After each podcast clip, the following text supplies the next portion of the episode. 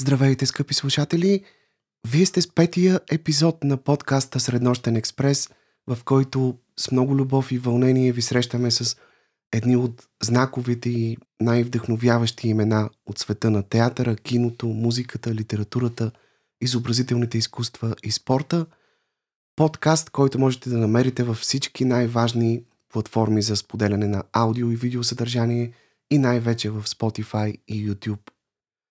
Аз се казвам Йордан Георгиев и бързам с радост да ви споделя, че в днешния последен за 2023 година епизод ви каним на вълнуващо пътешествие в света на един наистина необикновен творец, една от най-светлите личности в българския театър и кино, спокойно можем да кажем лицето на онова, което наричаме артистичност, а именно големият, незабравимият, непрежалимият апостол Карамитев. Знаете, че през тази година имаше две много важни годишнини, свързани с него. 100 години от рождението му и 50 години откакто той напусна преждевременно този свят. В хода на разговора ни сме ви подготвили да чуете откази от едно изключително ценно интервю на апостол Карамитев, в което той споделя свои дълбоко съкровенни размисли за изкуството и живота – както и отказ от една от най-емблематичните му театрални роли, тази на Хенри IV в едноименната пиеса на Луиджи Пирандело. А тук при нас са неговият син Момчил Карамитев, както и актьорите Искра Радева и Антон Демирджиев, двама от учениците от първия и единствен самостоятелен клас по актьорско майсторство в Витис на апостол Карамитев – и така, здравейте, благодаря ви искрено, че приехте поканата ни. Здравейте. Благодарим. И за нас е голямо удоволствие да си спомним и да говорим за нашия учител. Всъщност, името на апостол Крамитев се е превърнало в синоним на актьорско майсторство, в истински еталон за артистичен талант у нас. Как можем да си обясним това, че вече толкова години след смъртта си този човек продължава да бъде така силно обичан от страшно много хора – и дори от хора, които не са имали възможност да го гледат на живо, не са се познавали лично с него, дори хора родени след като той си отиде от нас.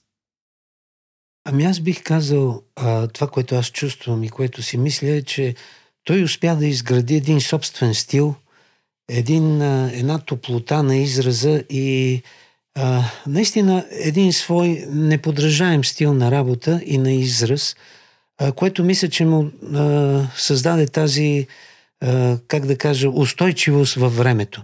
Може би моите колеги а, Искра и Антон ще кажат нещо за начина по който е работил, защото всъщност той ги е учил на занаят, но за мен това си остава неговия неповторим начин на израз.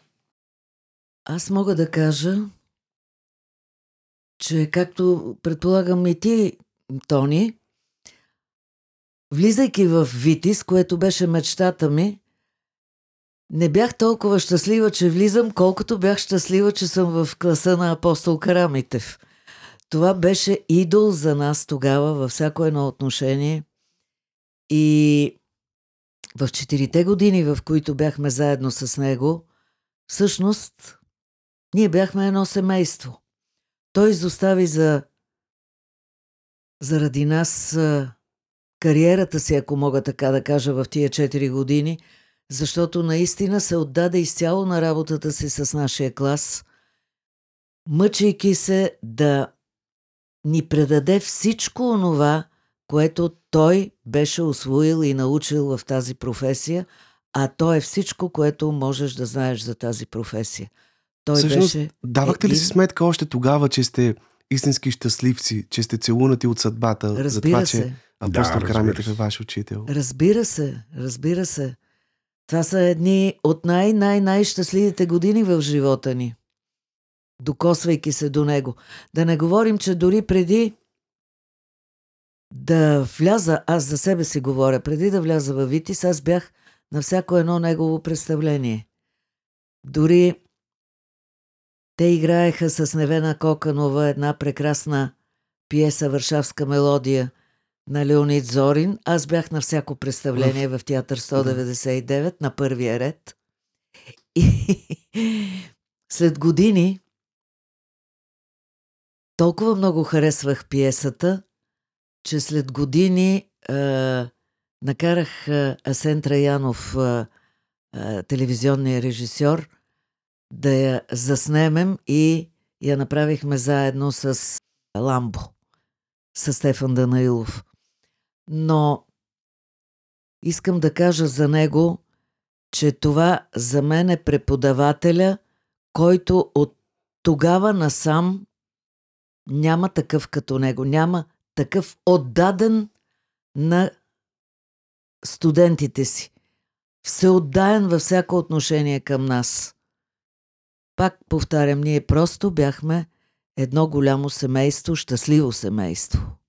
Ами, аз искам да потвърдя а, думите на Искра, защото те са сто на сто истина, че той, започвайки да води нашия клас, той отказваше много други участия, които му се струваха по-маловажни. Тоест, а, той започна с нас, като, като че ли това му беше най-важното в живота. Е, разбира се, и театъра. Ставаше само театъра, играеше си там представленията, мислеше за нови роли, а, четеше непрекъснато пиеси, а, интересуваше се и от много чужди автори, италиански, полски, американски, всякакви. Знам, че специално за него се пазеше списание тук на, на Раковска. Имаше една книжарница италианско с а, драматургия и с нещо като театър беше това списание. А, и мисля, че оттам а, взе тая пиеса Хенрих IV на Луиджи Пирандело, ако не греша. Мисля, че е така. Всъщност той много често е намирал такива пиеси непознати тогава за българския театър и ги предлагал на режисьорите в Народния театър, убеждавал и директорите те да бъдат поставени на сцена.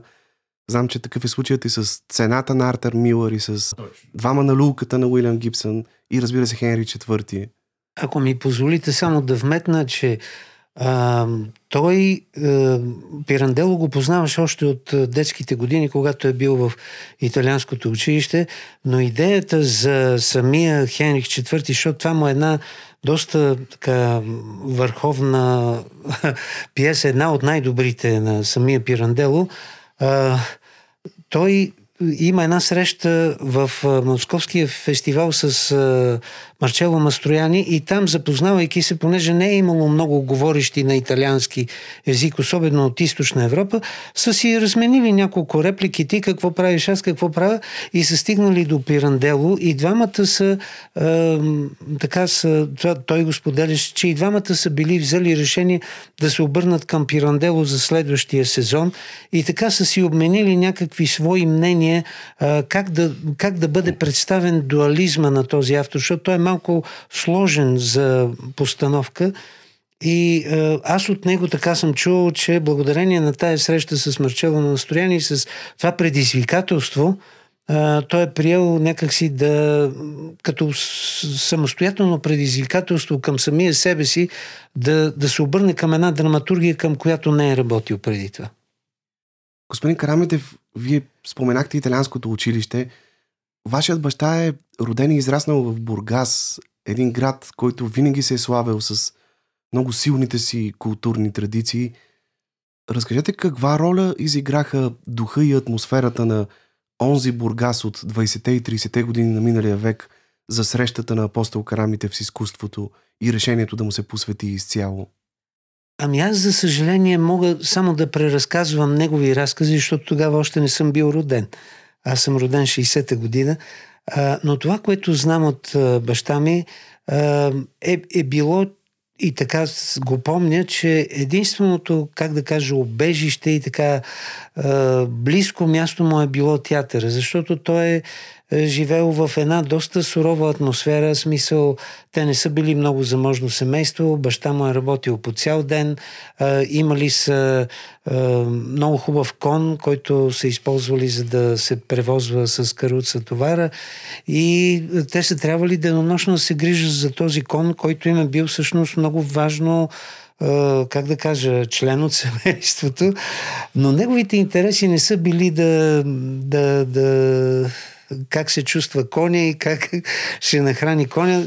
Той е намирал отмора в киносалона и най-вече в театъра, където е намерил истинското си топло местенце. Това знам от него.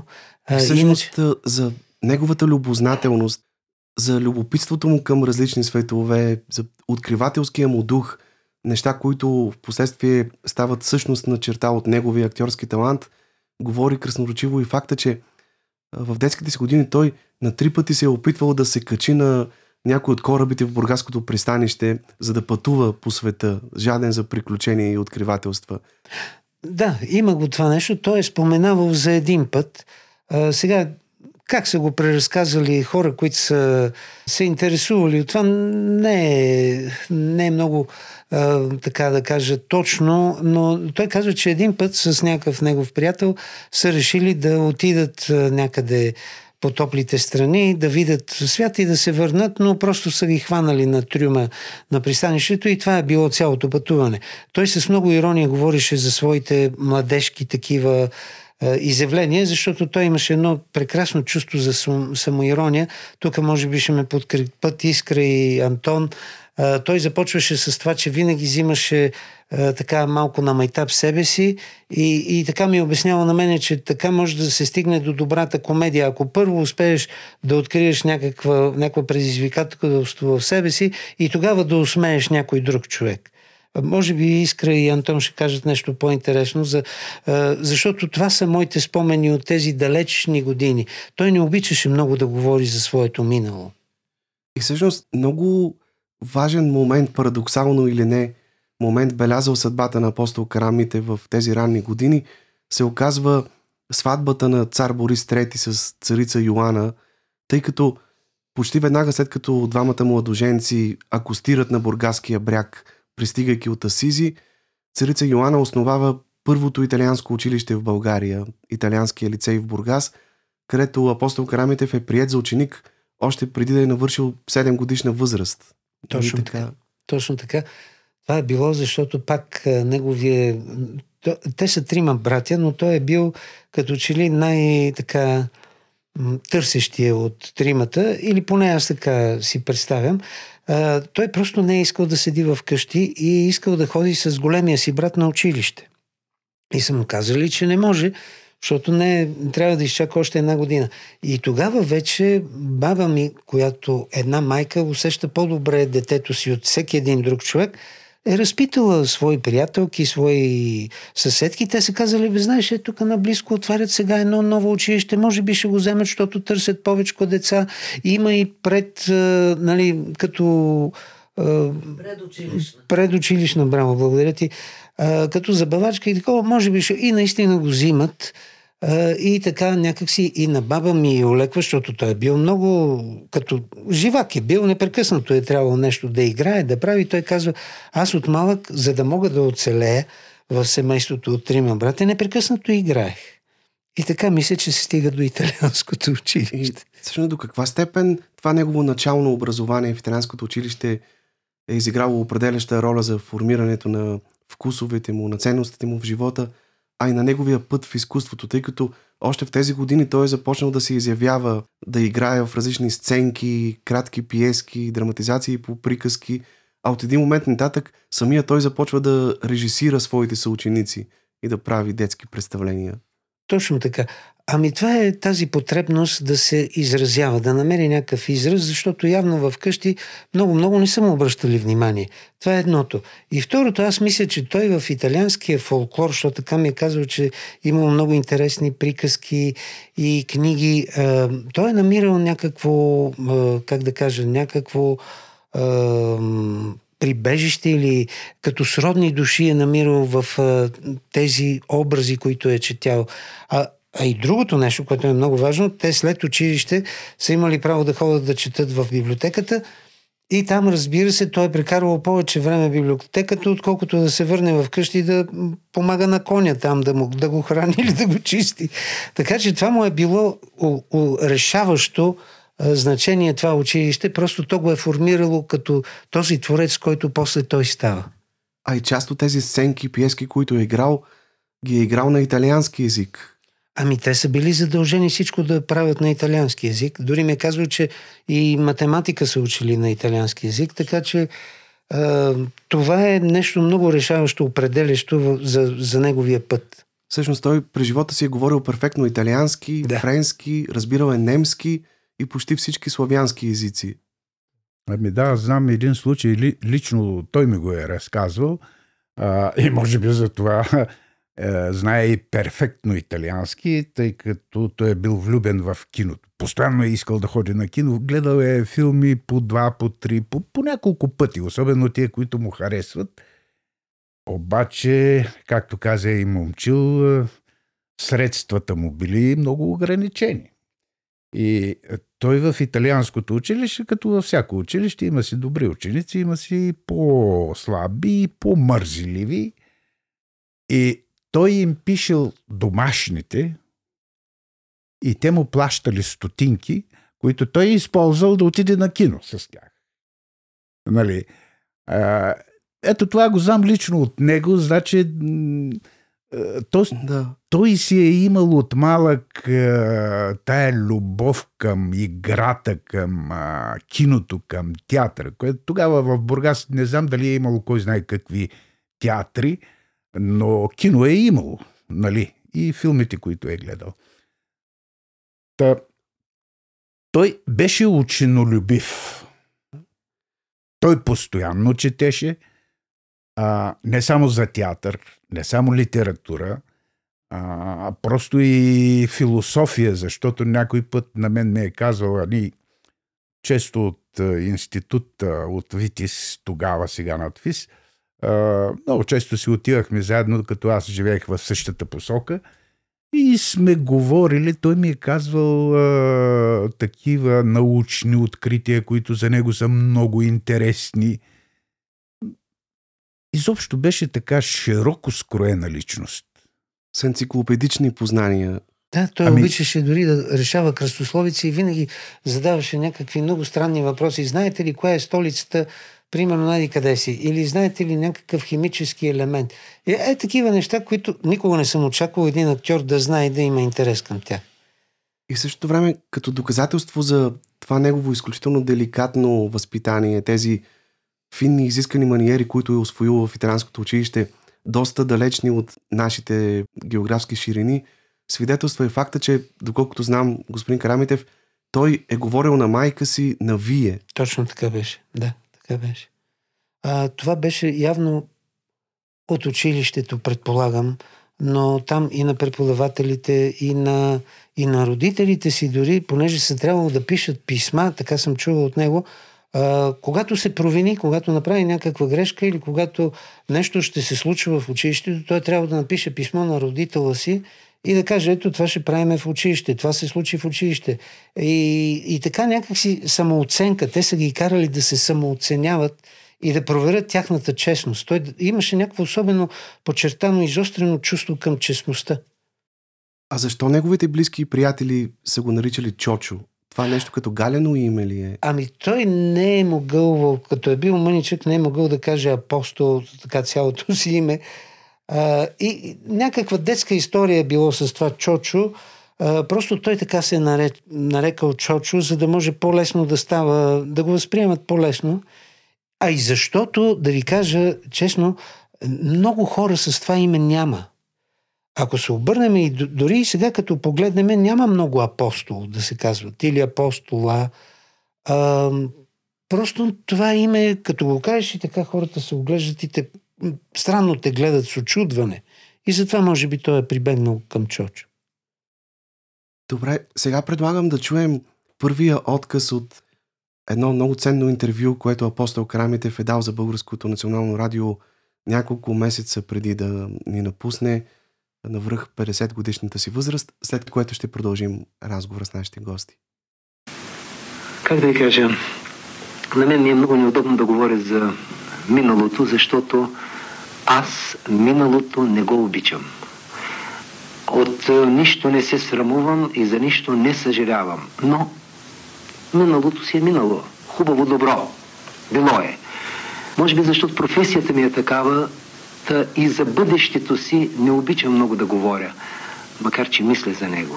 Не обичам да говоря за това, защото като актьор нашата професия е такава, че трябва да чакаш да те види режисьор в дадена роля, да те поканят да играеш в даден филм, директора да реши, че е удобна еди коя си пиеса за даден сезон, в който ти би могъл да се проявиш и т.н. нататък. Така че нашите планове са винаги много зависими от други хора. И колчем съм правил планове, винаги не е ставало точно това, което съм си мислил. Затова и за бъдещето, айде да не говорим, макар че мислим. И не остава само едно. Това проклето и, и хубаво настояще. Знам ли, цял живот настоящето е запълвало живота ми. И то настояще такова едно изпълнено само с работа. 50 години, като си помисля, много бих искал да видя и да преценя какво в живота ми е било победа, какво е било поражение. И стигам до едно тъжно заключение, че много от победите, които някога така съм тържествувал, когато съм ги извоювал, след време се оказват жалки и незначителни. И обратното, много от пораженията, много от това, което са били неуспехи за мене, с времето се оказват големи победи. Победи над себе си, над собствената си гордост и над собствените си заблуждения. Знам ли? Работа, работа, работа. Това е било живота ми. Това е. И, наверно, това ще бъде. Аз не знам вече кое е добро, кое е лошо. Аз вече не знам живота ми в миналия. Аз не знам кое е победа, кое е поражение. И не искам да знам. Пак ви казвам, за нищо не съжалявам и от нищо не се срамувам. Но само едно знам. Господи, що нещо ме чака за напред. Що работа ме чака за напред. За да, както е казал поета, за да останеш, за да си потребен, за да ти има и след теб дори. Защото аз си мисля, че във всеки човек е скътано човешко щастие. Това щастие е дадено човеку от родители, от приятели, от учители, от любима, от деца, от народ. Дадено му е от хора, от човеци и е предназначено за хора.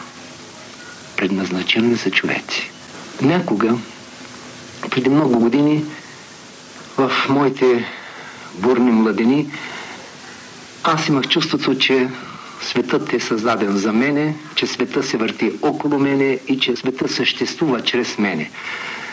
50-те години, които изживях, многото погребения, на които присъствах, ме накараха да се убедя, че света не съществува за мене, че аз не съм пъпа на Вселената и че света не се върти около мене. Но това ме научи и на едно друго нещо, че това просто вълшебно нещо, което е живота, човек трябва колкото може по-честно по-умно, по-запълнено да изживее. И може би, може би този живот няма да е сбъдновението, за което е мечтал на младени. Няма да е крилата мисъл, полет, а ще бъде, може би, само една клетка, която приема сока от земята и я предава нагоре. Може би живота няма да бъде шумолене, няма да бъде листа, няма да бъде плодове, а само тъкан, само клетка. Но и това е живот. Това е, може би, предназначението ни. Това, което сме взели, да дадем, да върнем. Това, което сме взели от хората, да го върнем на хората. За да, както е казал поета, за да останеш, за да си подреден, за да ти има и след теб дори. Някога на младини обичах да казвам с голяма самоувереност, че що са години пред мен са се мои. Е, сега вече нямам тая дързост да говоря така. Знам, че всички години, които са пред мен, не са мои, но пък знам и друго. Че тия, които ме остават, трябва да бъдат изцяло мои. Това беше апостол Крамите в една съкровенна негова изповед, която той споделя с слушателите броени месеци преди да ни напусне.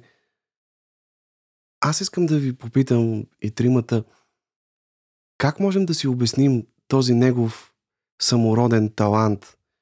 Всъщност той на приемните изпити в школата към Народния театър буквално е втрещил всички преподаватели, като им е казал, че се е подготвял сам за тези изпити, защото не е имал кой да го готви. И те дори не са му повярвали, защото са казали, че такава пластика, такъв начин по който се движи по сцената, няма как сам да е стигнал до него и сам да го е освоил. А той е бил наистина така. За мен това е или го имаш, или го нямаш.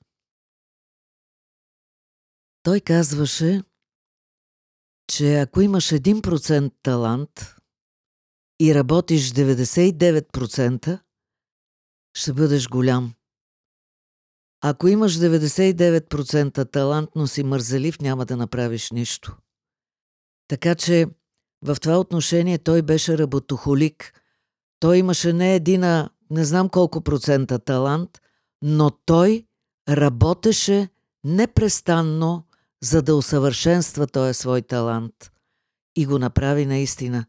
И сега, слушайки това негово интервю, как той говори няколко месеца преди смъртта си за следващите години, в които ще работи и които ще са само мои, просто си представих какво можеше да направи, какви невероятни роли те първа можеше да направи и, и да блесне много повече с това, което те първа щеше да направи, защото той вече беше натрупал толкова много талант, толкова много опит, толкова много знание. Всичко това можеше да го претвори на сцената. За съжаление, това е живот. Тези следващи години не са били негови. Понеже вие споменахте неговия работохолизъм, как всъщност си обяснявате всичко това? Този наистина рядко срещан работохолизъм. Самия той е споделял, че когато върши нещо извън театъра, извън изкуството, го приема за пропиляно време и винаги е идвал първи, преди всички и се е тръгвал последен от театъра и това се е повтаряло при всяко следващо представление, в което е играел. Ами да, аз мисля, че а, това, понеже говорихме за детството и че това е останало от детството, от първите 7 години. Той е разбрал, че всяка една секунда, свързана с това, което той обича, неговата професия, това му дава всъщност усещането за пълноценност и за, как да кажа, за полезност в този живот. Той така си е решил за себе си, така, такава му е била задачата, че това, което той прави като актьор, това е полезно за всички останали. И за семейството му, и за учениците му, и за всички, до които се докосва, защото това е неговия начин на израз. И всъщност това го е дообогатявало и него. Споменахме школата към Народния театър. Господин Карамитев, там всъщност вашия баща се запознава с а, своята бъдеща съпруга Маргарита Допаринова по време на репетициите на спектакъла Фуенте Овехуна от Лопе де Вега. Да, Нали точно, така? точно така. Ами, е, пак театър свързва с е, една жена, която той не е очаквал да, да срещне такава любов в театъра. За него театъра е била голямата любов, но изведнъж се оказва, че е една жива жена и то така с а, доста големи предизвикателства към него. А, предизвикателства, защото тя е имала вече доста голяма позиция в школата. Той идва една година след нея. Мисля, че школата тогава е била две години или две години и половина, нещо от род. Той идва малко след като тя вече била набрала инерция, тя е получавала централни роли в школата и трябва да ви кажа, че тяхното запознанство в е, школата е свързано с няколко неща.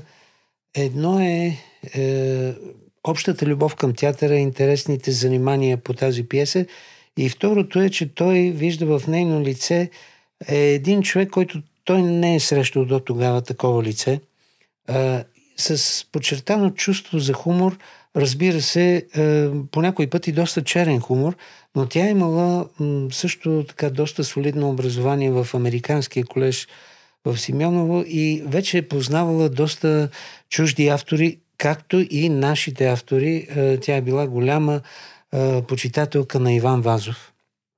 И се оказва, че точно когато Иван Вазов си отива от този свят, тя се ражда е, през 21 година и тя го даваше това някаква безкрайно силна връзка между е, нея и този автор. И защо го казвам? Защото тя непрекъснато му е поставила някакви предизвикателни въпроси, някакви неща, за които той не е чул и не е знаел. И това възбужда огромен интерес към него. Отделно пък, че явно те са имали някакво сантиментално привличане и в един момент просто те решават да свържат живота си, освен с театъра и да, да направят семейство. И всъщност те двамата си партнират в спектакъла Ромео и Жулиета, Да. където всъщност важно е да кажем, че Маргарита Допаринова като възпитаничка на Американския колеж е знаела на изуст на английски монолозите на Жулиета и Точно. дори след време при едно културно посещение в Лондон буквално е смаяла английските зрители и културни дейци с тази си ерудиция. И това е станало причина Кралският Шекспиров театър да гостува в България през 80-те години Точно със така. представление. Точно така. И а, предизвикателство от този тип, а, така да кажа, активират а, с, вниманието на апостол Карамитев. Сестра ми се изрази много интересно. Тя каза, а, майка ми не беше обикновен човек, а баща ми имаше радар да улавя такива необикновени хора. И така, мисля, че така започва и връзката им по този необикновен начин. А, както той е предизвикал у нея а, някакви действия някакви, а, как да кажем, професионални задачи. Те са имали един голям спор как да се говори на сцената, как да се движи, как да бъде, как да изглежда новия тип театър. И това го помня в техните разговори. Това непрекъснато се водеше този разговор вкъщи.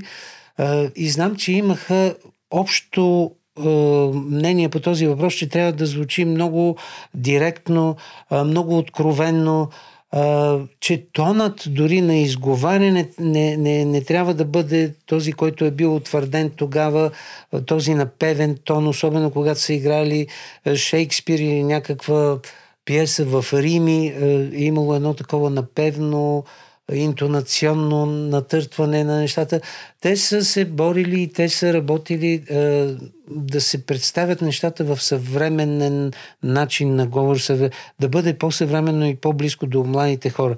Мисля, че точно то- този стремеж а, го накара да се посвети много на студентите и той даде огромно внимание и енергия точно на студентите да, да, да предаде тази негова амбиция да създаде, да, да направи някакъв нов начин на изказ. А, мисля, че Антони искаше да разкажат за това нещо, но аз така си мисля, че това беше едно а, надбягване между Маргарита Допаринова и апостол Карамитев в тази област. Те просто се надбягваха по благороден начин в театралния занаят. Ми да, аз мисля, че е време да разкажем малко с е, искра и за педагогическата му работа в Витис, нали? Е, Разкажете, да, разбира се. Защото киното, театъра и така нататък, то си има критици, киноведи, театроведи и така нататък. Но това, което ние знаем с нея, за съжаление малко останахме, а то просто не е известно на широката публика. Само да кажем, в вашия клас са учили такива актьори като Велко Кънев, Филип Трифонов, Иван Балсамаджиев. Не. Иван е в следващия. Той е Да. бил избран от него, Той Но- беше точно така избран в следващия му клас, но той не успя да но той не успя да го поеме. Да, да добавим и Юрий Ангелов, Богдан Глишев, Да. Да. Анелия Ташева, Точно. Илия Караиванов, Андрей Турулаков, Георги Бахчеванов. Точно. Много, много силен клас. Да. И сега вече разкажете вие какъв преподавател беше апостол Карамитев, какви спомени сте запазили от студентските си години. Страшно взискателен и много трудно харесваше нещо. И ние безумно се стараехме да се харесаме. Но, понеже стана въпрос преди малко за говора, за изказа на сцената, той държеше страшно много на това да говорим правилно. Винаги казваше, че е изключително важно и последния ред, последния човек от последния ред ти да шепнеш на сцената, а той да чува всичко. Това беше много важно за него и за съжаление сега в надпис не държат на това. И аз отивам на театър и трябва да ви кажа, че от 7-8 ред не чувам нищо на колегите, които говорят от сцената, а представям си тези от последните редове. Изключително много държеше на това да говориш ясно, точно, разбрано, с а, нужната интонация. И най-важното беше цялата публика да чува всичко това, което казваш. И всъщност той е направил с вашия клас цели пет дипломни постановки, което е било своеобразен рекорд Да. в тези години. Да. Не само това, извинявай, Тони, че те прекън, но ние сме първия клас, който стъпи много по-рано от четвърти курс на голяма сцена. Това беше негово желание и наше, разбира се, това беше за нас най- най-щастливите мигове от рано да стъпим на учебната сцена на Витис. И между другото, постановките, които той направи, бяха коя от коя по-различни, за да може все и всички, в тях играехме всички роли. Например, в Женско царство, ние жените играехме всички роли. Аз съм играла и Райна, и Злата, и Кметицата, и Стражарката. Всички, всички роли и така се въртяха и мъжете, което беше изключително важно. Да... И всъщност, доколкото знам, два часа преди началото на представлението, той е казвал кой коя роля ще играе. И Да, така имаше сте- такова Да, нещо, да, да. да. Ми ние знаехме цялата пиеса на Изус, така че не беше проблем. Да, ма още първата година, когато започнахме работа, ние знаехме кои пет пиеси ще правим. Само, че той каза, първата година ние ще ги работим По отказ. етюдно, етюдно, по откъси, а после вече, когато му дойде времето, ще започнем да е, формираме представлението. И да, това, което Искра каза, това е една особеност на неговата педагогика. А, той даваше една роля на 3-4, че и на 5 човека. Различни. Защото той беше много против някакво старо правило в театъра, където а, нали, като ти дадат една роля и край вече той имаше и такъв израз. Ако ти дадат а, роля на поп, купи си килемявка. Нали, той беше много против това, че те определят като едно Да. клише и винаги това да играеш. И знаете ли колко изненади имаше от това? Че, примерно, никой не вижда искър в някаква роля, а изведнъж тя я прави. И я прави най-добре от всичка. Ма, ма, ма това при, при всеки се получаваш. И по този начин той доказа а, това, тая своя теория, че не бива да слагаме клишета на актьорите. Вие споменахте Женско царство. Кои бяха другите пиеси, които той направи с вас? Ами, едната беше Волпоне на Бен Джонсън, другата беше Страх и нищета в Третия райх на Брехт. А, Женско царство казахме. Какво играехме още, Тони? А, играхме Брехт каза, службогонци, Да, службогонци. Чехов, миниатюри, Миниатюрите на Чехов, да, Да. предложение, мечка. Юбилей, трагик по неволя. И Ето съвсем различни. Да, дори Брехт, който тогава Да. не е така, не се е работило много често по него в българския театър. Вие още като студенти сте Да, имали възможност. е. А, тогава ми се струваше, че имаше така малко неразбиране на Брехт. Това, което той ни показа какъв е Брехт. Ние го разбрахме и го играхме. А той партнираше ли ви, бидейки самият той актьор, показваше ли ви на сцената, тъй като, доколкото знам, той е бил единственият преподавател, който е и действащ актьор по това време, което е изключително ценно за студентите. Имаше моменти, той избягваше между другото това. Той очакваше ние да направим всичко това, което той иска от нас на 100% сами. Но разбира се, имаше моменти, особено в началото, в а, първи курс, а, където наистина мигове, в които ние му се радвахме да го гледаме на сцената на учебния театър. И всъщност през деня той ви е говорил за театъра, споделял ви е своите възгледи за изкуството, а вечер вие сте имали възможност да го гледате на сцена. Тоест едно такова съчетание между теория и практика, което е било безценно за... Не само вас, това, ами ние се събирахме и във вечерите, в които той нямаше представление, ние пак бяхме заедно. Точно както казах, бяхме наистина едно семейство.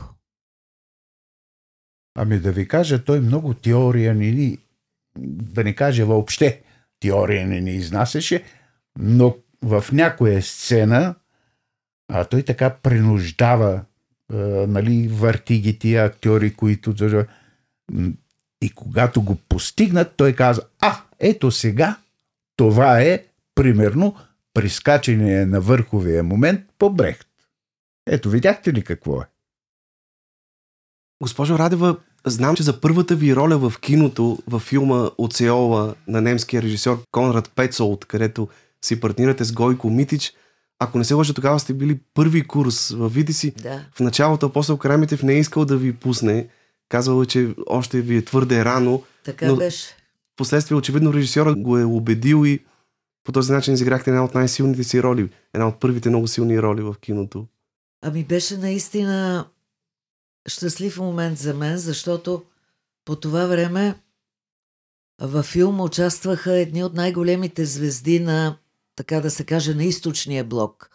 Юрия Дария в Румъния беше много голяма звезда. Карин Оговски а, в източна Германия беше голяма звезда. Кати Буш в Унгария беше голяма звезда. За Гойко вече не говоря. Той беше наистина международна звезда тогава. така че просто се срещнах наистина с а, много така изявени актьори от а, целия лагер тогава, соцлагер. И за мен беше много интересно. Много. Разкажете за вашия гастрол с Женско царство в Нанси на фестивала на авангардните театри, където е трябвало да изиграете едно представление, а сте изиграли цели пет, в крайна Не, сметка. ние пет Не. трябваше да изиграем, а Да. изиграхме шест. По програма пет. Нали? Да. А, не, а, ами то, то беше накрая, то беше края на април, май месец. Да, вече Май беше месец, топло. да. Всъщност тогава във Франция беше много силно феминисткото движение. И те като видяха каква пиеса ще играем ние, Женско царство, а, направиха един бунт, така да се каже. В деня на премиерата ни а, се оказа, че има бомба в залата, а интереса беше страшно голям. Беше претъпкано, изкараха всички. Разбра се естествено, че няма бомба. Върнаха публиката. Ние бяхме страшно притеснени, защото по краищата на залата и отзад всички тези феминистки бяха с лозунги долу, насилие. женско царство и така нататък.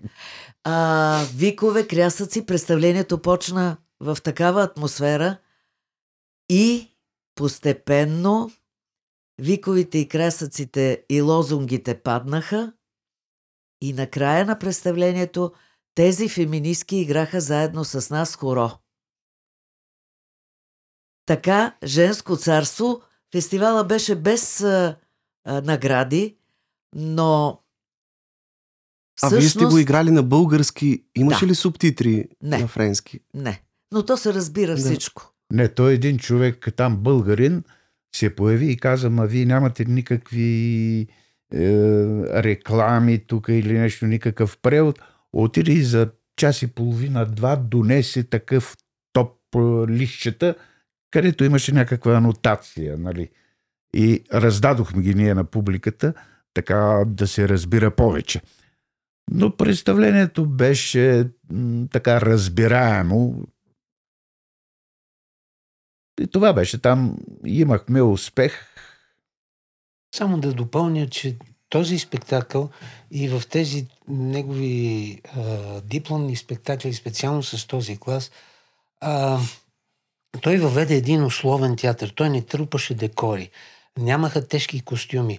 Това, което се случваше на сцената, беше изключително между тях. И това, въпреки езиковата бариера, се разбираше и от чужденци, защото техните задачи бяха толкова ясни и толкова ярки, че ти като го гледаш няма начин да се объркаш, няма начин да се за- задълбаеш от езика или да, да пропуснеш нещо. Добре, тъй като сега съвсем след малко ще чуем отказ от Хенри IV, господин Карамитев, може ли да разделим на различни периоди творческата биография на апостол Карамитев? Като че ли през 50-те години той а, играе една сериозна поредица от романтични образи на Ромео в Ромео и Жулиета, на Маркиз Поза в Дон Карлос, на Христофоров в Полите на Витуша. И тези роли се оказват един много сериозен трамплин за него, за вече зрелия му период през 60-те години, когато изгражда много ярки образи в съвременни пиеси и от българската, и от европейската, и от американската драматургия. Можем, разбира се, целият му живот е от различни периоди. А, той преодоляваше и след това, като започнах да правя филм за него, преоткрих тези неща, защото аз като го загубих, все пак съм бил само на 13 години и помнех баща си. Не съм имал такава възможност да преоценявам целия му път, но сега си давам сметка за това. Целият му живот е от различни периоди. Значи той започва като млад с а, отрицателни герои. След това минава през един романтичен период. А, става любимец на ученичките. След това се опитва да излезе от този романтичен период и да навлезе в един друг а, период, който е по-близко до съвремието, по-далече от романтицизма, но винаги в а, неговите планове и в неговите образи той се е стараял да, да вкара чувство за хумор, защото а, той казваше, че най-голямата драма има нужда от някаква малка щипчица хумор, както и обратното. Най-голямата комедия има нужда от щипчица драма и трагедия. Така че той винаги е бил в някакъв период на преосмислене и на промяна. Това мога да го кажа спокойно сега, като гледам всичките му прояви, че това са може би три или четири или може би да не кажа пет периода в- от различни периоди от неговото творчество. И всъщност в Ромео и Жулиета той е играел три роли на Ромео, на Меркуцио и Тибалт. Точно така. Като се е дублирал с Спас Джонев и Йордан Матев. Те са били няколко състава, мисля, че три състава са били, ако не се лъжа, а е имало четири Жулиети. Можете ли да си представите какво чудо е това нещо? И дори са ми разказвали а, един много весел момент, в който влиза Ромео и започва репликите на Тибалт. и после влиза, примерно, този, който е трябвало да играе Тибалт и въвежда така да се каже, порядък, казва ти Ромео, а ти Тибалт, който си мислиш, че си Ромео и така нататък. Така че и това нещо се е случило, но да, мога да кажа със сигурност, че той е минал през няколко огромно а, така преобразование в своя живот и това той го е искал, той го е търсил. Добре, То това е хубавото всъщност в нашата професия. Да можеш да, да, да направиш нещо, което дори ти не вярваш, че можеш да го направиш. И, а го правиш. Да бъдеш различен, точно. Ми да. нека сега да чуем апостол Карамитев с един монолог на неговия герой Хенри IV от едноименната пиеса на Луиджи Пирандел. Ах, шутове! Шутове! Шутове! Тя беше като някакво цветно пяно. Що ме докосвах, ставаше бяла, зелена, жълта, червена. Оня, Петро Дамяни, смазах го! Не посмя дори да се яви отново пред мене. Ало, го вижте този глупак, как ме, как ме гледа с зяпнала уста. А какво, вие не, вие не разбирате ли? Не виждате ли как ги унижавам? Как ги въргалям? Как ги карам да се явяват пред мене като наплашени шутове? И те се плашат само от едно. Да не смъкна, да не разкъсам смешните им маски, да не открия, че са преоблечени, като че ли не аз съм ги накарал да се маскират така, поради това, че ми прави удоволствие да се преструвам на луд. Какво каза той? Ах, стига, омръзна ми. Ах, какво безсрамие, а? Да ми се явяват тук, заедно със своя любовник и да си дават вид, че са дошли от съчувствие, че не желаят да дразнят един нещастник, вече излязал от света, излязал от времето, излязал от живота. Че иначе он е там, ако не бях луд, би ли търпял да го тиранизират така? А те искат, те искат всички ние да бъдем такива, каквито желаят те. И не смятат това за насилие. Не, не най-малко. Ето, такъв е техният начин на мислене. Всеки си има мнение. Разбира се, всеки си има свой начин на мислене. И вие, нали? Но какъв? Жалък, променлив, несигурен. И те се възползват от това. Карат ви да възприемете техния начин, за да виждате, за да чувствате, за да мислите като тях. Или поне си въобразяват, че става така. Защото в край на краищата какво успява да наложат? А? Думи, думи, думи, думи, които всеки разбира по свой начин. Ох, да, думи, думи. Но така се създават така наречените общо приети мнения. И тежко и горко на оня нещастник, който бъде дамгосан с някой от тия общо приети думи, които всички повтарят като папагали. Например, луд. Или, например, глупак. Не, вие ми кажете, може ли човек спокойно да наблюдава как някой, например този Белкреди, се мъчи да убеждава другите, че вие сте именно такъв, какъвто ви вижда той? Мъчи се да ви закрепости в оценката на другите, посредством мнението, което той си е съставил за вас. Луд. И не сега, когато съм луд на шега, а преди, преди да падна от коня и да си ударя главата. А? Ах, какво откритие! Аз ли съм, не съм ли аз? Луд ли съм, не съм ли луд? Ами добре, аз съм. Аз съм, аз съм. Луд съм. Луд съм. Луд съм. А щом съм луд, я застанете всички на колене. На колене! Долу! Долу! Долу! Така трябва да стоят всички пред луди като мен. Станете овце! Ви изпълнихте заповедта, можех, Можехте да ми сложите смирителна риса. Господи, да смажеш някого с тежестта на ме е така лесно. Все едно да смачкаш муха. И целият живот, целият живот така е смачкан от тежестта на думите. От тежестта на мъртвите. Не, кажете ми, можете ли сериозно да повярвате, че Хенрих IV, умрял преди столетия, е още жив? И ето, макар че това е невероятно, аз, Хенрих IV, умрял преди столетия, говоря на вас, живите, и ви заповядвам. Така искам да живеете.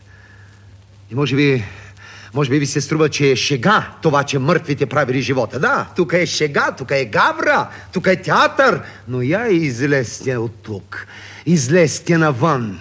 Идете сред света на живите. Идете сред света на Белкреди.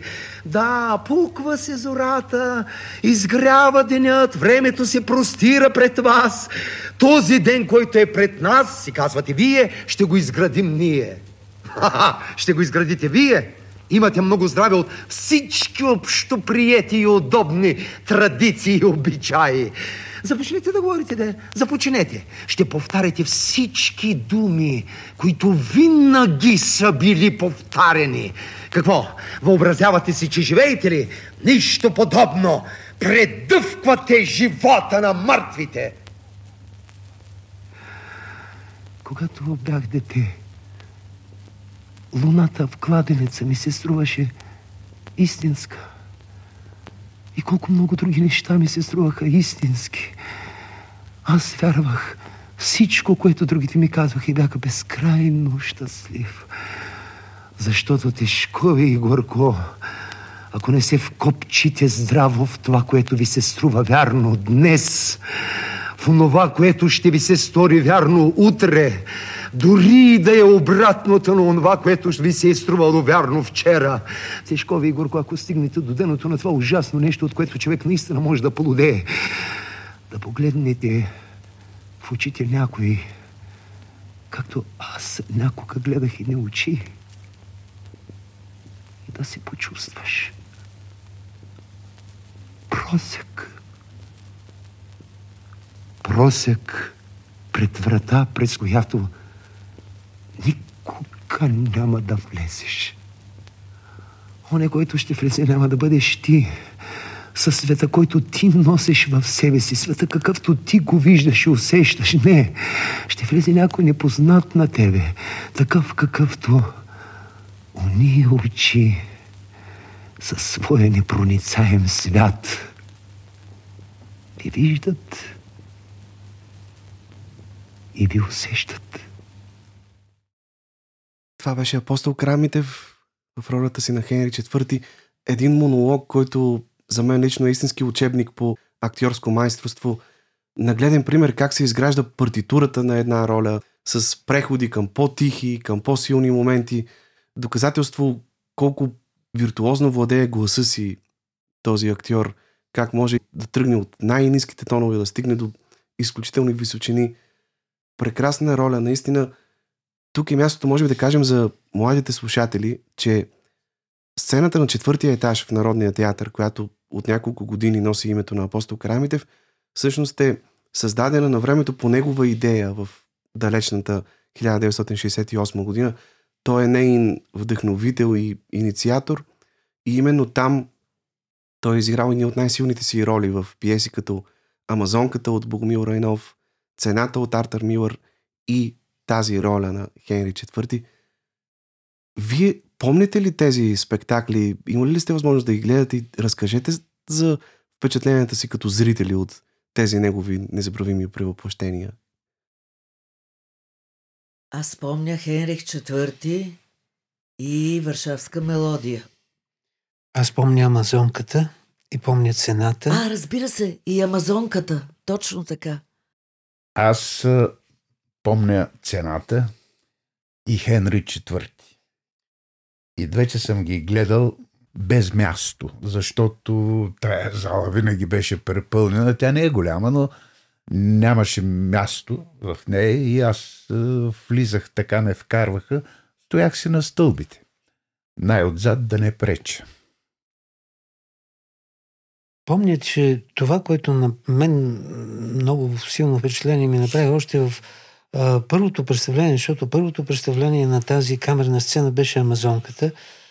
А, тази близост до публиката, актьорите седяха едва ли не на, на една ръка разстояние от публиката и всичко, което те говориха, което изживяваха, което а, представяха, беше, така да се каже, започваше от реалността, от контакта с публиката и след това вече се превръщаше, прерастваше в идеята на автора и в изображението на актьора. Това за мен беше много силно изживяване, защото аз до тогава виждах актьорите както са си на голяма сцена, отдалече, нали, трябва да се чува всичко, да се вижда.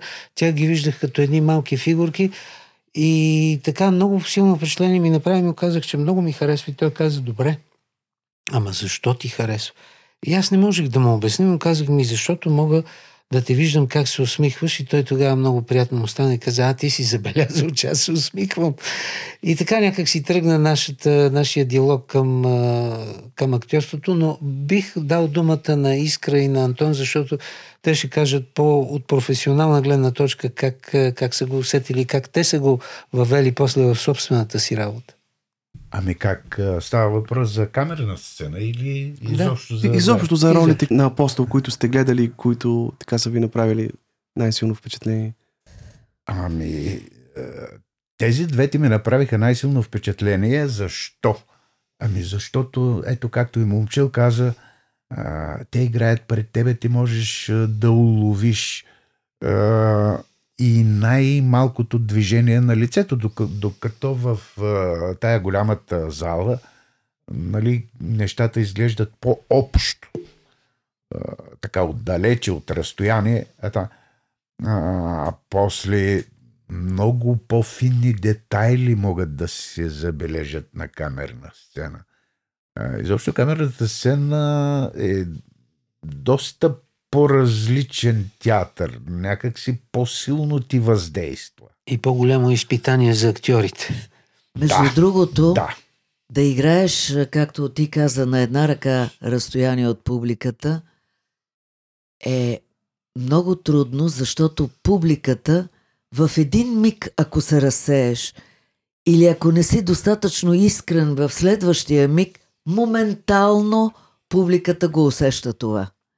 Така че трябва да си 100% вътре в ролята и не може абсолютно нищо да те разсее, независимо, че публиката е до тебе и примерно непрекъснато си слага крак връз крак или, или мърда, или шава и така нататък. Нищо не бива да те разсейва в никакъв момент. И затова а, този театър е, както каза и Антон, е по-различен от онзи на голямата сцена, където наистина а, играеш по-широко, а, по, по-обемно, ако мога да кажа така. А, дори, дори цялата роля е в а, а, много по-висок градус там, докато тук трябва да бъдеш абсолютно точен и събран и истински във всеки един миг. Господин Карамитев, доколкото знам, на предпремиерното представление на Хенри IV е присъствал и самия Тодор Живков, след което е имало тежко обсъждане, но в крайна сметка спектакъл е бил пуснат да се играе. Ами аз много информация по този въпрос нямам, просто защото а, не се коментираше това нещо. Знам, че а, такива значими спектакли са минавали а, художествен съвет, а, били са поканвани а, хора. За самото присъствие на тогавашния премьер, нали, а, само съм чувал, така съм от други хора, не от самия, от баща ми, и знам, че имало наистина така доста са гледали под лупа каква е връзката на адреса на пиесата с съвременността, дали има някакви нетактични, не, не политически коректни изрази и не са намерили. И са казали, че той е бил доволен и е казал добре, нека да остане този този спектакъл, но е минало известно време и са казали този спектакъл просто трябва да бъде е, свален. Повече не трябва да се играе. Да, защото там се говори за такива теми като манипулацията срещу човека, това да се чувстваш различен и другите да не те приемат, корупцията на властта, Точно. това как другите искат да бъдеш такъв какъвто те искат. Много, много силни въпроси, наред с тези екзистенциални теми, които за Пирандело са много характерни. Въпросите кой съм аз, какъв е смисъл на живота, какво представлява света около нас. Точно така. изключителен текст, който имаме театър в театъра и това е много трудно за един актьор. Наистина само големи майстори могат да се справят с... И доколкото знам, а, самото а, брожение срещу тая пиеса не е било от самият ръководител тогава, нали? Не е идвало от самият Тодор Живков, а е имало от неговите колеги, които са казали, че така звучи непривично, че така... То винаги така става, Да. за съжаление, и в други случаи. Точно. И знам, че от негови колеги е дошло някакво общо писмо или някакво общо изказване до самия Тодор Живков. И той е казал, ами щом така мислите, вие сте там, вие сте в тази кухня, ами тогава, както вие решите така, че а, тогава става едно много интересно нещо. А, тази новооткрита сцена, която е създадена по искане на апостол Карамитев, защото той е ходил да говори и да убеди тогавашния директор, генерал Гетман, а, да се отпусне допълнителен бюджет. Да Тя има... до тогава е била репетиционна или Точно. сцена, на която са се провеждали заседания, Точно. Тя е била срещи. Да, тя е била зала за костюмни репетиции, за провеждане на събрание, а, за работа на маса, но никой не си е представил, че в такава една зала може да стане сцена. И той е убедил тогавашния директор а, да има допълнителен персонал или поне някой от персонала, който работи на голяма сцена и се взаимозаменят с а, тези, които си почиват и така, да работят на камерна сцена, камерна сцена да може да работи и когато и голямата сцена работи. Всичко това става под искането на апостол Карамитев. И когато след време се е поставил въпроса да, да бъде на неговото име, никой не е имал против, но минава време и някакви новопостъпили актьори са казали, ами, добре, това ли е най-големия актьор на Народния театър, защо пък на негово име? И аз водих 6 годишна а, как да кажа, офанзива, един диалог с едни такива хора, които им обяснявах, че не защото е най-големия актьор в театъра, защото според мен той е един от най-големите, но имаше и доста добри други големи актьори като него, но негова беше идеята, той прокара идеята за тази сцена, той направи тази сцена реалност. И затова сега да се върнем към сцената, когато те решават и казват, не, този спектакъл по-добре да не се представлява, събужда такива двусмислени е, мисли у публиката и така нататък, тогава става нещо, което до тогава не се е случвало. Сценичните работници. Извинявайте, аз се вълнувам, но а, сценичните работници, а, тези, които са осветителите, са казали, ние няма да работиме, ако това нещо падне. И така се е взело решение на вътрешно събрание на театъра, събрала се и партийната организация и така се реши, че този спектакъл ще остане, защото ако напуснат определен брой сценични работници и осветители, това е, театър отива на кино. Няма да може да се работи. И е, така е останал този, е, този спектакъл. Никой не е очаквал, че точно персонала ще вземе активна позиция в е, защита на този спектакъл. Аз съм много горд от това нещо. Няма как да не се усети вълнението ни, когато говорим за човек като апостол Карамитев. Ние сега ще чуем още един отказ от неговото интервю. Преди това обаче ми се иска да кажете и вие, господин Демирджиев, мнението си. Как можем да си обясним тази негова непрекъснато бликаща енергия? Всички, които са го познавали, казват, че той е вървял винаги с една забързана походка, сякаш не е ходила, буквално е хвърчал, винаги устремен, винаги втурнат на някъде. Сякаш самия той е предчувствал, че няма много време и че няма да е задълго на този свят. Ми как можем да си го обясним? Човека си имаше планове, искаше да ги постигне. Работа, работа, работа. Да, работа, беше. работа, работа. А, искаше да ги постигне и как да ви кажа, той беше много отговорен човек. За него неуспех може да бъде само ако направи всичко възможно и тогава вече, но такъв аз поне не знам, такъв неуспех. Но той правеше всичко възможно, за да постигне целта си. Каква му беше целта? Естествено, творческа, театрална. Особено аз пак е, искам да, да кажа за работата му в Витис, защото това малко хора го знаят, както казах и преди това. А, да, е, сега това дали хвърчал, дали летял, е, ходеше си делово човека, бързаше, преценяше си времето, за което трябва да отиде и в театъра, и в Витис, и така нататък. Но е, какво искам да кажа, което да се запомни? Ние бяхме първите, както Искра Радева спомена, а, които трети курс излязохме на сцена. На голяма сцена. На голяма сцена с спектакли. Пред публика.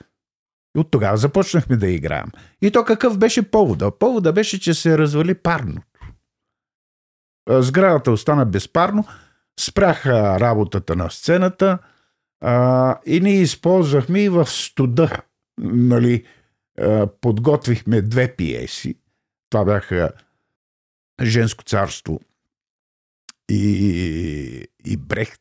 Страх и мизерия в Третия райх. Да. Спомена Страх. Радева. И нищета. И- И нищета в нищета. третия.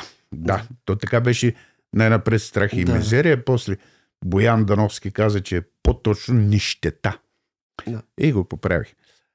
А, после, началото още на, на четвърти курс, е, излязохме с другите три, общо пет, но ние бяхме подготвени. То пиесата излизаше, е, вече то, то всичко е готово и както е, вече знаехме, тая вечер един актьор играе една роля, другата вечер в същото представление играе друга роля.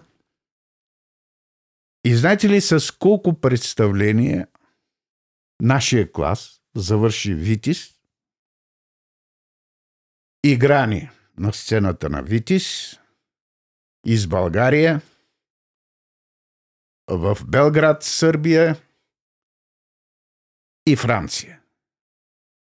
Накрая, по документите на помощник режисьора Гърбев, излязоха 183 ли бяха или 6 ли бяха, вече съм ра... но над 186 представления. И това е за две години. Трети и четвърти курс. Да, Това е наистина нещо уникално. Аз тук искам да добавя само още един допълнителен штрих за неговия работохолизъм. Нещо, което вие сигурно и помните и сте гледали. Апостол Карамитев е озвучил сам цял един сериал на BBC. Точно. Сериала Форсайтови по романите на Джон Сайтови. Голсуърти. Един актьор озвучава всички роли, и мъжки, и женски. точно това е наистина така. нещо уникално. Много успешно ги озвучи и ще ви кажа нещо, което той, е, самия той беше очуден. Едно писмо пристигна в Витис до апостол Карамитев и той го прочете пред целия клас. Писмото беше от Вълко Червенков.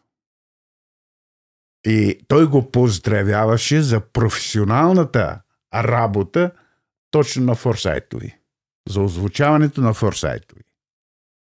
Нека сега да чуем още един отказ от интервюто на апостол Карамитев, след което ще поговорим няколко минути за ролите му в киното. Много ми се иска да ви кажа още нещичко, което, което така ме е впечатлило и се е запазило в паметта ми. Е някаква история. Ние, възрастните хора, се говорим такива истории с нашето минало. Бях съвсем млад актьор и да, вече като възрастен се говорим за когато бях млад. Бях съвсем млад актьор, току-що влязъл в театъра, беше първата ми премиера и разбира се, в а, гримьорната ми. Имаше много цветя, имаше много поздравления, трескава премьерна атмосфера, благопожелания, завист, въобще театър. И моята гримьорна беше, разбира се, изпълнена с такива и почитатели, и доброжелатели в кавички.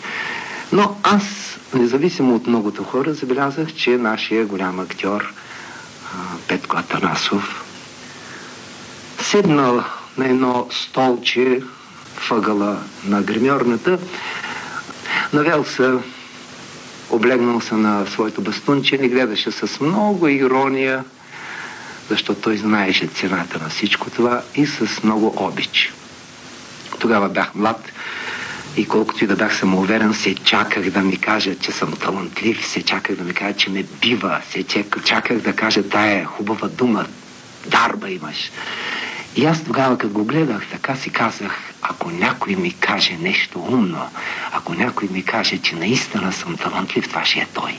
Чаках да се изнижат всички и наистина той търпеливо изчака да мине цялата тая шмотевица и след това дойде при мене и ми каза кротко, с много ирония и с много обич. Виж какво, моето момче, аз сега няма да те поздравя. Защото е много лесно да направиш първата си роля и е много трудно да направиш десетата си роля. Сега си млад, даже всички твои недостатъци минават за, за нещо ново, когато всички те знаят, когато всички вече те знаете недостатъците, тогава да бъдеш интересен и нов, след десетата роля, е, това ще, тогава ще, ще си поговорим. А това, дето чака сега да ти го кажа, тая думичката де, той разбираше много добре какво аз чаках да ми каже. Какво да ти кажа? Тя е нещо такова, дето хем го имаш, хем го нямаш. То е нещо много лесно загубваемо. То само от тебе зависи. Зависи от това какъв човек ти ще станеш. А ти не мисли за думичката. Ти мисли за десетата роля.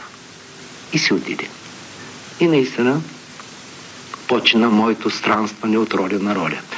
Често виждах бай Петко Атанасов стои зад колисите по репетиции и ме гледа. И аз тук намеря някакъв начин, мина покрай него и се чакам да ми каже нещичко, да ми даде някакъв съветец, а той само тук така ме погледне изкосо и избоботи. Блъска и си главата, блъска и се, блъска и си. Нищо друго не ми казваше.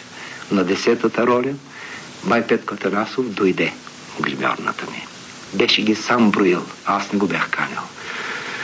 Дойде и ми каза, ако продължаваш така да работиш, един ден, може би,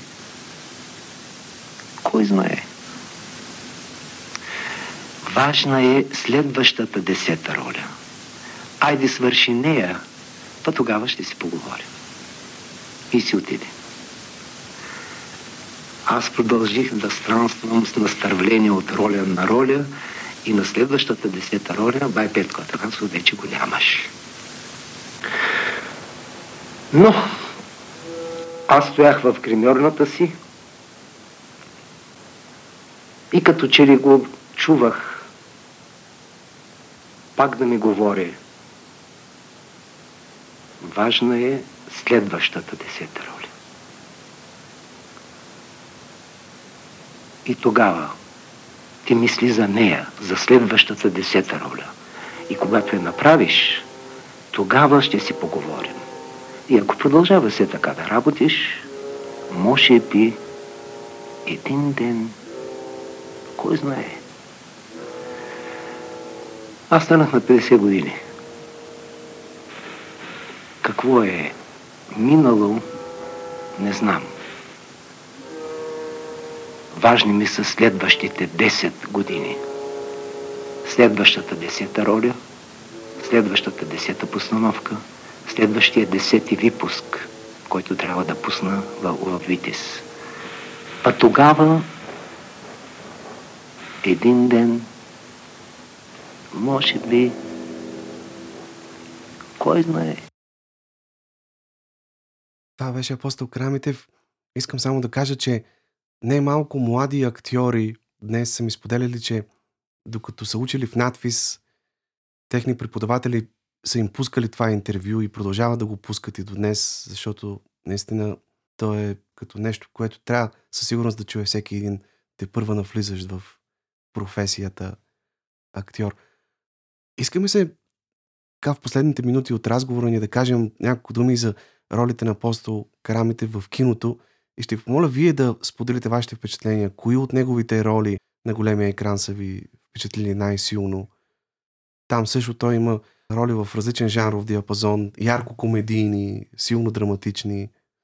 И романтични. И романтични. Бих искал да, да добавя. Неговата първа роля в киното, Утро на трудината, той играе отрицателен герой. И а, искам да кажа за по-младите хора, които не са не са го гледали, не са имали този шанс.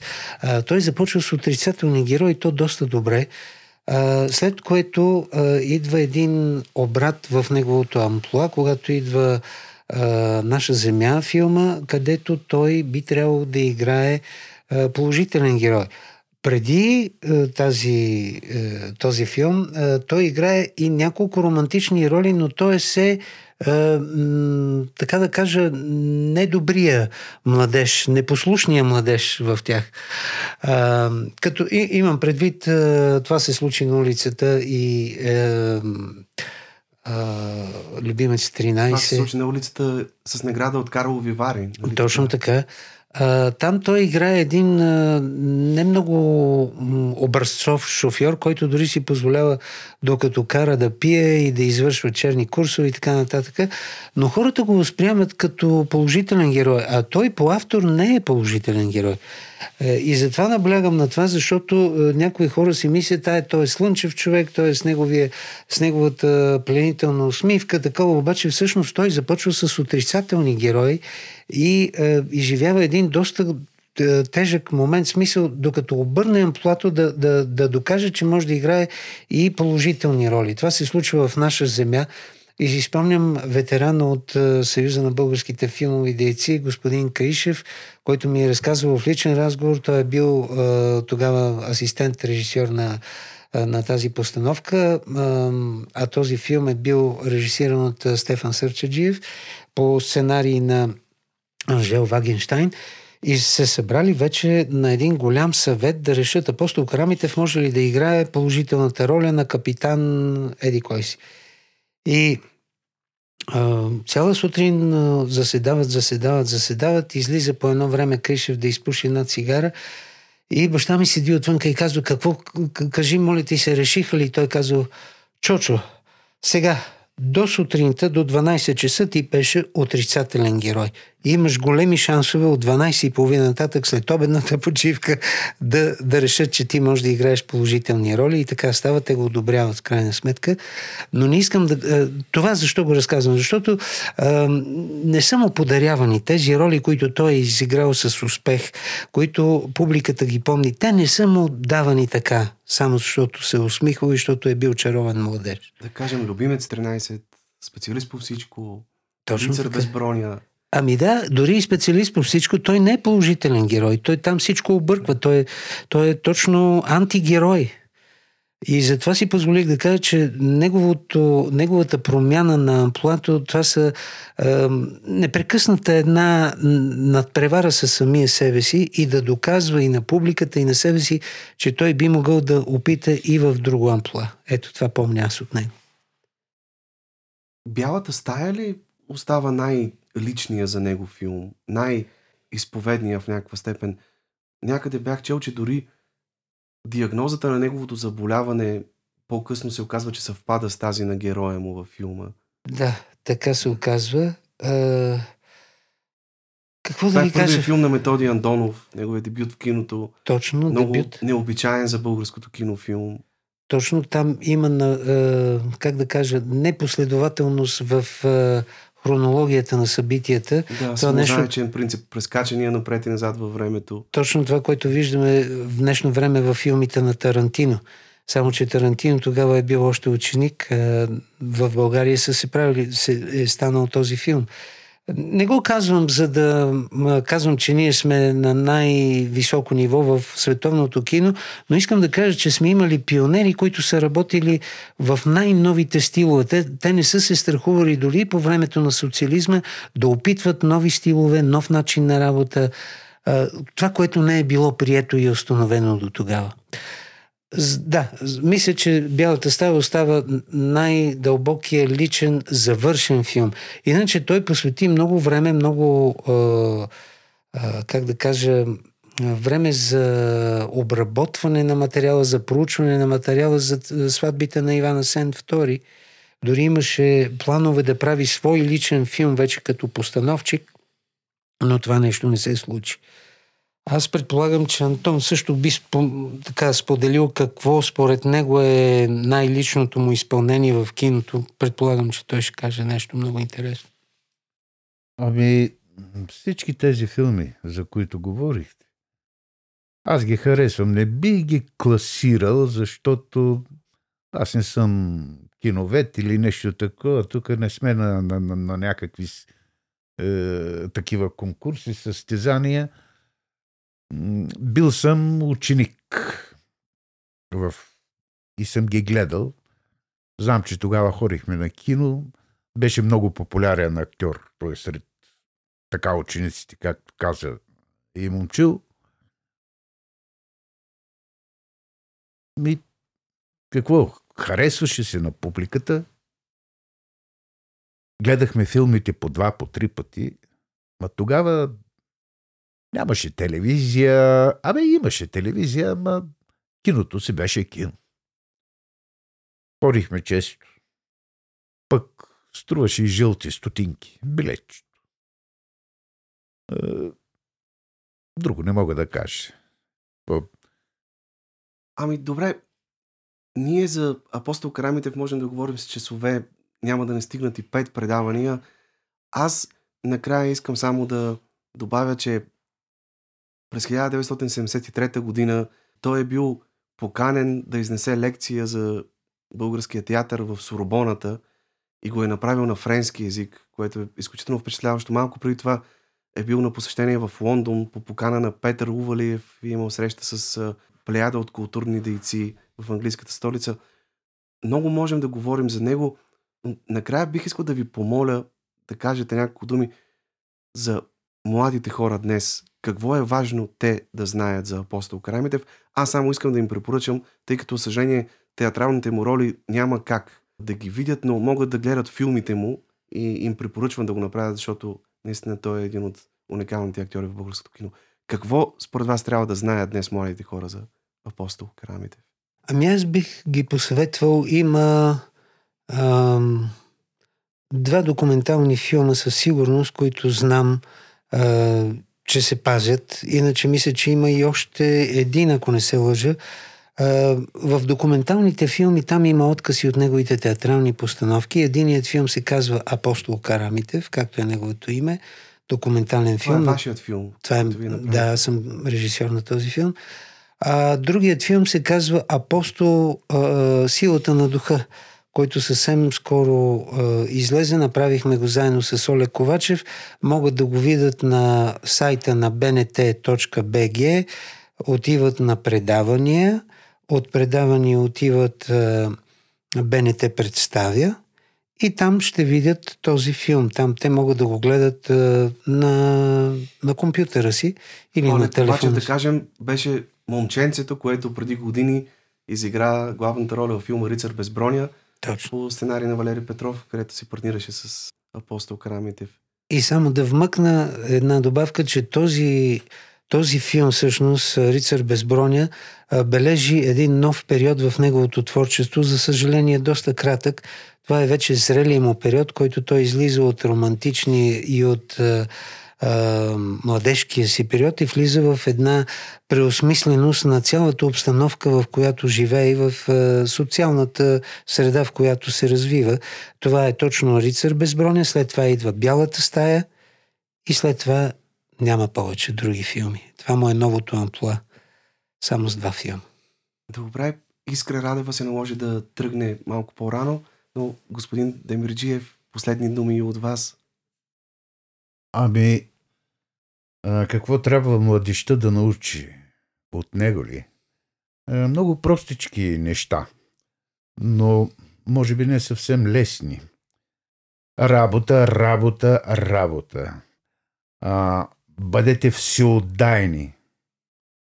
Както той беше всеотдаен във всичко, неуморим и винаги гонеше целта с всички средства.